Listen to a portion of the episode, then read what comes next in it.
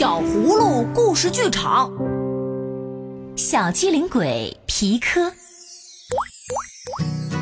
今天，小葫芦们的家可热闹了。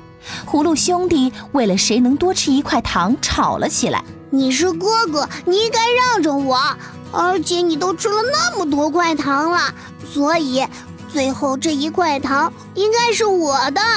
我怕你，我怕你糖吃多了长蛀牙，所以蛀牙还是我帮你长吧。眼见葫芦弟弟都要哭起来，这时候葫芦弟弟灵机一动，一把抢走那块糖，两只手猛地一使劲，只见糖均匀的被掰成了两半。喏，一人一半。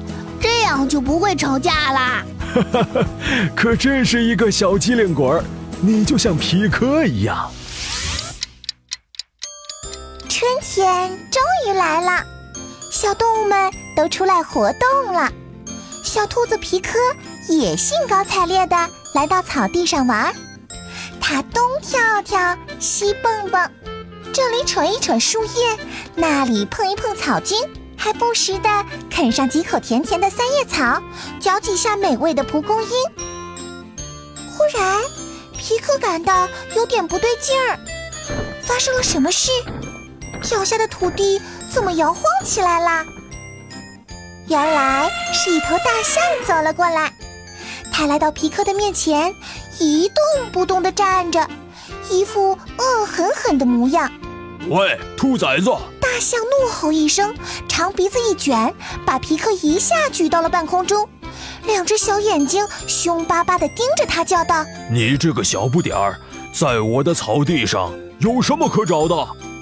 皮科并不是胆小鬼，可是这头象实在是太高太大了，他赶快走掉了。皮科来到了河边。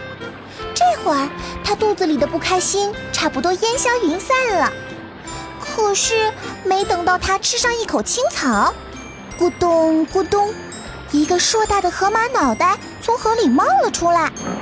只听他喷着响鼻说道：“喂，兔崽子，你这个小不点儿，在我的河岸找什么呢？”皮科再没有丝毫的害怕，他只有愤怒。嗯，你只不过是一头傻乎乎的肥河马。还有那头象，只不过是一个自以为是的胖家伙。等着吧，让我给你们一点颜色瞧瞧。过了一会儿，皮科带着一捆老长老长的绳子回来了。他蹦到大象跟前，仰头高叫：“信不信？我的力气和你一样大？你要不信，和我比一比拔河就知道了。”哈哈哈哈这太有趣了，和兔子拔河。这么开心的事儿可不能错过！大象笑得在地上直打滚儿，四条粗腿在空中乱蹬。笑够了，它站起身来，用鼻子拽住了绳子的一端。皮科拉着绳子的另一端，飞快地朝远处跑去。这会儿，他来到河马面前：“你信不信我的力气和你一样大？要不信？”和我比一比拔河就知道了。哈哈哈啊，这太有趣了！和兔子拔河，这么开心的事儿可不能错过。河马笑得在地上直打滚，四条粗腿在空中乱蹬。笑够了，他站起身来，张开大嘴咬住了绳子的另一端。皮科快活地喊道：“哼！”等我的哨子一响，比赛就正式开始。皮科在一处草丛中躲好，大象和河马谁也看不到他。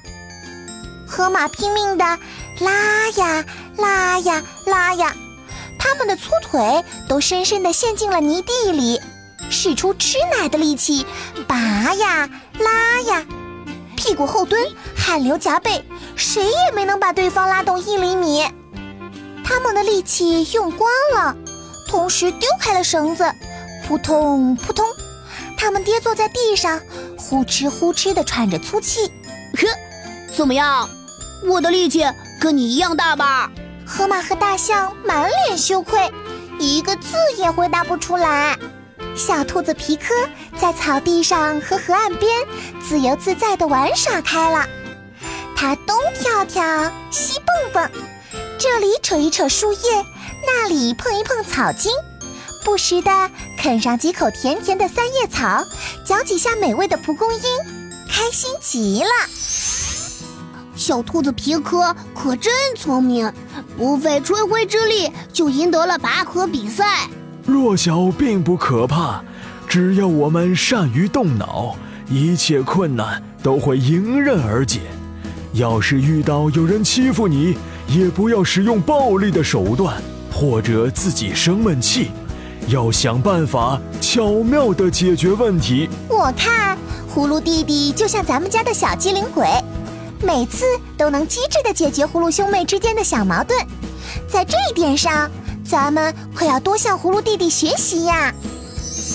如果你喜欢小葫芦家族，如果你喜欢小葫芦家族，就快快搜索“一半童年小葫芦微享会”，收听收看更多故事吧。我在这里等你来哦。